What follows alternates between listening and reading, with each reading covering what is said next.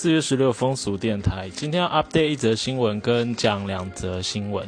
哦、update 的新闻是呃上个月不是有说钮承泽他们有开辩论庭嘛，然后检察官是具体求刑呃三年四个月嘛，因为强制性交罪的 range 是三年到十年之间。那在四月十四号的时候，呃台北地院一审就宣判他要做四年的徒刑，所以就不能缓刑。然后我看这个新闻才发现说，哦，原来就是检察官具体求刑跟这个法院最终要判的刑之间，法院也可以判的比检察官具体求刑的还要高哎。对，然后这个法律的知识就是非常的浩瀚很大，然后就是要要看新闻，然后再去查资料才知道。然后如果有听众有这个法律的背景，也可以做补充哦。好，那今天要讲两则新闻，第一则是这个。呃，军事官干部的陆军专科学校教育长，他叫做李志平上校。那他被爆料，而且有被拍到相关的影片，是他跟这个基层的士官，啊、呃，沈姓的女士官有到这个汽车旅馆，然后三个小时。那为什么会有这则爆料呢？就是。其实它是有原因的，就是因为据传这个李上校他对待的这个下属就是有这个资源上分配的问题，就比如说只要是自己人他就会放水，然后私心很重，所以让内部的士官气愤不已哦，所以就决定跟拍。因为因为这个他们他们之间就是这个李上校他是有家室的，然后也生小孩了，然后他跟这个单身的这个沈姓的女士官的这个亲密的行为其实已经传了多时了这样子。那一开始的时候只有两个人跟拍，没想到呢这个事情就是引发了很多士官的加入，因为可能都对于这个李上校有很多的不满，所以就是他们集结了很多的这个狗仔的线，然后呃，可是呢，这个李上校他也知道说有人在跟拍，所以他只要去磨铁之前，都一定会找昏暗的小路啦，然后从后视镜观察有没有人跟监啦，然后，然后再开车绕开，所以很难很难找，所以就是这个情节很像是叠对叠哦。那这一次为什么会发现其实是有两组人嘛？一组是跟这个李上校开车的，另外一组是跟这个沈姓女士官的，然后是骑摩托车的。结果开车的那一组跟丢哎，然后是这个骑摩托车这一组后来有追踪到，然后在这个摩铁里面的进进摩铁跟出摩铁的影像都有被拍到，所以就是。就上新闻了这样子。那对于这个就是这个嗯嗯嗯婚外性这件事情，我本身没有多做评论，但是我只是透过这个新闻是要讲说，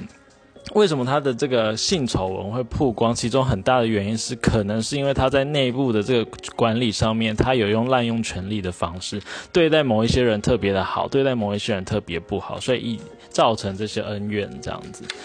所以就不是只是单纯的就是性丑闻这件事情。好，那第二则新闻呢，呃，也是跟婚姻有关系。刚刚那个是婚外的嘛，那这个是婚内的，可能有一些磨合的情况，然后造成离婚哦。就是呃，我们的艺人何宇文，抱歉我讲得很慢，因为我对他不熟，所以就是，而且我刚刚还在查说这个是念文还是念明哦。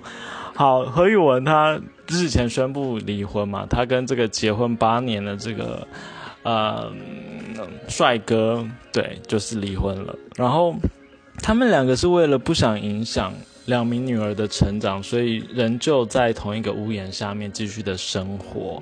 然后呃为什么会想要讲别人的这个婚姻的事情，其实是想要带出说何宇文在处理这件事情上面是非常的成熟的，包括说他昨天在脸书上面他有引用一篇跟婚姻相关的文章，